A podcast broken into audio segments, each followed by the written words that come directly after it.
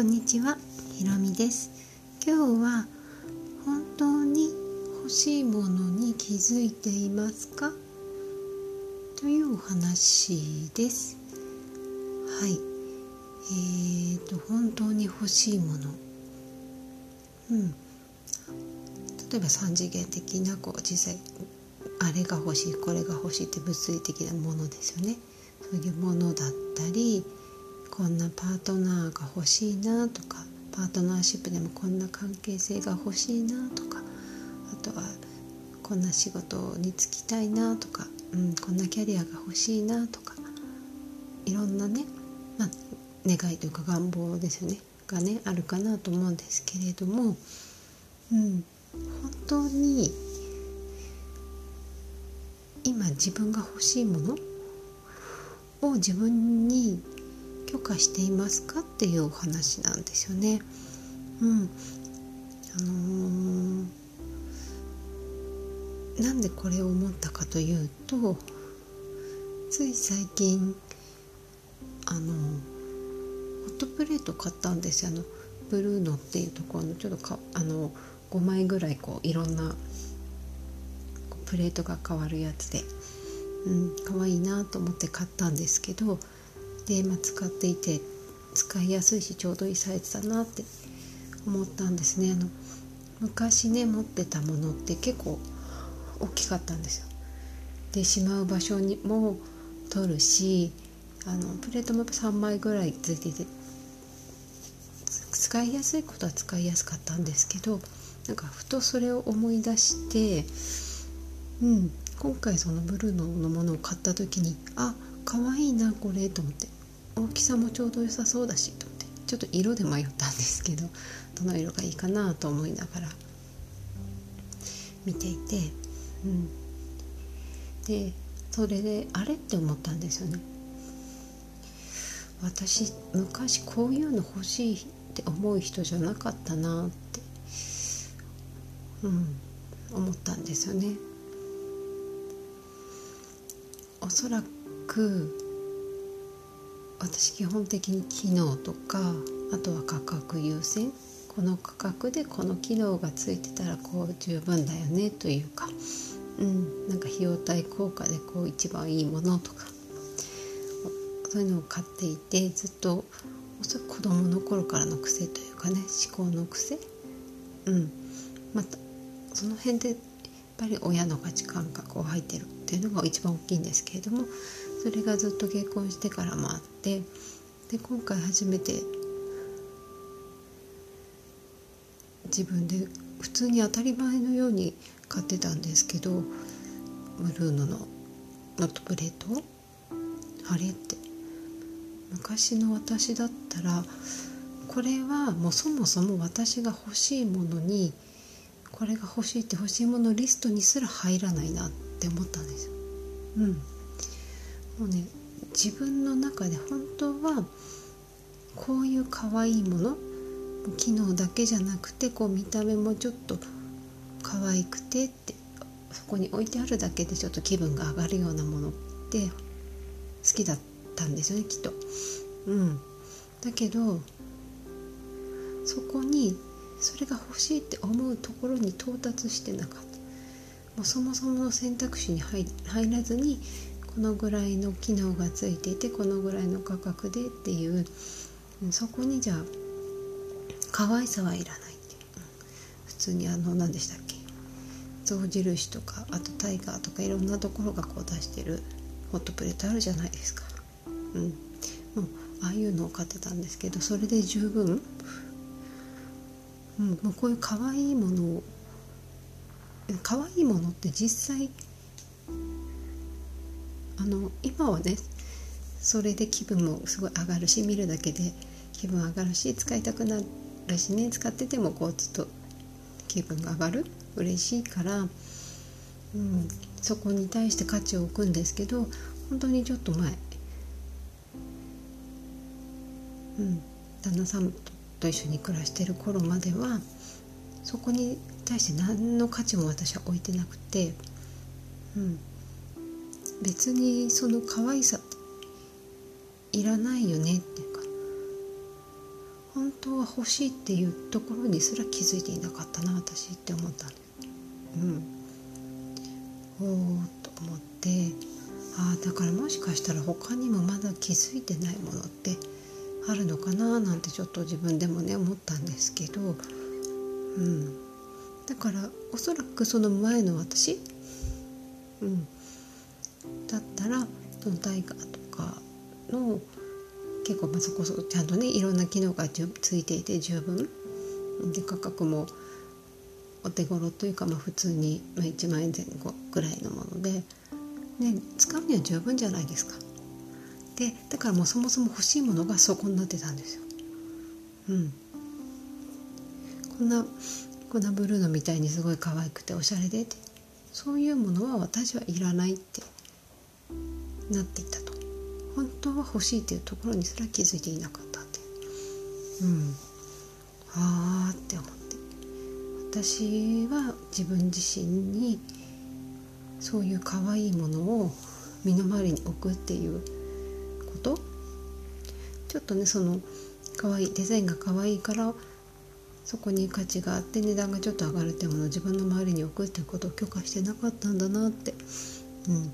思いましたね。うん、でね実はこれ昔もうかなり前、えー、子供が生まれた頃かなお友達と喋ってたことでパートナーシップについても同じようなことが実は言えてあの、おそらく多くの人が一番好きな人とは結婚してないんですよね。もうこの人じゃなくちゃ絶対ダメとかもう私の運命の人はこの人みたいな人と結婚している人って多分実はすごい少なくてなんとなくその時はねその時は、まあ、一番好きかもしれないんですけどその結婚したいと思ってでもその根底には私にはこのぐらいの人だよねって思って何かしら妥協して結婚してるんじゃないかっていう話を友達としていてうんやっぱり、まあ、そういう教えもありますよね。私の友達なんかはもうお母さんかな？お母さんかおばあちゃんに結婚するまでは両目でしっかり見て結婚したらなんか片目は潰れみたいなことを言われていて。うん。でそういうものかなんて思ったんですけどだから結婚したら片目をつぶって多少自分が我慢する嫌なとこがあっても片方の目を閉じて見ないふりをする。そういう人と結婚するんだっていう分かります？そもそももう自分にとって100点120点ではないんです。もう理想のパートナーではないじゃないですか。もう結婚したら片目つぶらなくちゃいけないって。でももう前提としてそもそも最初からそのラインの人なんだよ。60点ぐらいのラインの人で。でみんなそのぐらいの人私にはこのぐらい。例えばどうだろうかな。うん。えー、一昔前私たちの世代かなもうちょっと上かな例えばもうね昔キムタクが全盛期だった頃も多分結婚したいって思った人がいたけど実際じゃあそれなかなかね叶えた人って工藤静香さんぐらいじゃないですか。でおそらくそれを叶えた人と叶えた叶えられなかった人の差って全部自己価値なんですよね。うん、キムタクも結婚したいけどでもでも私にはもう到底無理っていう。もう本当に極端なんですけどでもこんな素敵なパートナーが欲しい。でもでも私はこのぐらい60点このぐらいだよねってやっぱりみんなどっかで妥協してる。でも本当はパートナーシップもそうじゃなくてうんあのー、若くしてねそうなんか辛い思いすごいすごい負荷でのすごい痛い思いした失恋をしたりとかあとは実際なんか一回こう結婚したけどうまくいかなくて。で離婚することになった人とかやっぱりそういう人ってあの気づくんですよね。そのタイミングで。あって。あの自分の価値というか自己価値っていう部分を見直してでその相手に満たしてもらうということをやめたりとかして自分で自分をもう満たしてで自分が本当に望むものもう一回ねそう痛い思いしてたら次は絶対幸せになりたいじゃないですか。うん、なんか痛い思いっていうのも、まあ、どうかと思うんですけどやっぱり、ね、失恋がいい悪い離婚がいい悪いっていうのはないんですけどやっぱり精神的にはね実際みんなきつい思いをしているのでだったら次はもっと素敵な人にしようってなんだろう妥協がなくなるんですよ。妥協もなくなるし自分で自分を満たすっていうこともして何ていうかな統合って言ったらいいんですけど統合するのでやっぱり次って結構素敵な方を引き寄せてる人が多いなっていう印象ですね。うん、本当だから仕事でもまあ自分本当は憧れの仕事あるけどまあ自分にはこのぐらいだよねっていう、うん、なんかもう望み願望にすらならない。もう憧れにしかならない仕事手の届かないものってでも本当はそうじゃなくてそこに手を今は届かないと思ってるだけであって手を伸ばしていいんだよってそれを願っていいんだよっていう本当にそこに気づくか気づかないかその差でやっぱりそのポジションをとかねその仕事を手に入れるっていうところに行けるのかなって思います。うん、だから最初からね実は自分で制限しちゃっていて本当の望みにアクセスできてないことってもしかしたらたくさんあるのかなって思うのでちょっとね自分の今いる周りをこうパッと見回してみてこれ本当に欲しくて買ったかなと。これじゃなくちゃ嫌だと思って買ったかなって見てみてください。それだけでもあなんとなくこれでいいやって。値段も手頃だしって。もうこのぐらいの機能あれば十分って思いで買ってるのかなんかどうしてももう欲しくて絶対これがよくてもうこれをずっと長く大切に使うんだって思って買ったものが身の回りにあるのか、うん、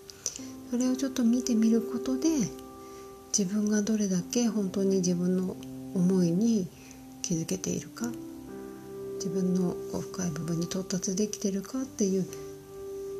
指標にももしかしたらなるんじゃないかなって思います。ということで今日は本当の望みに気づいていますかというお話でした。最後までお聴きくださりありがとうございました。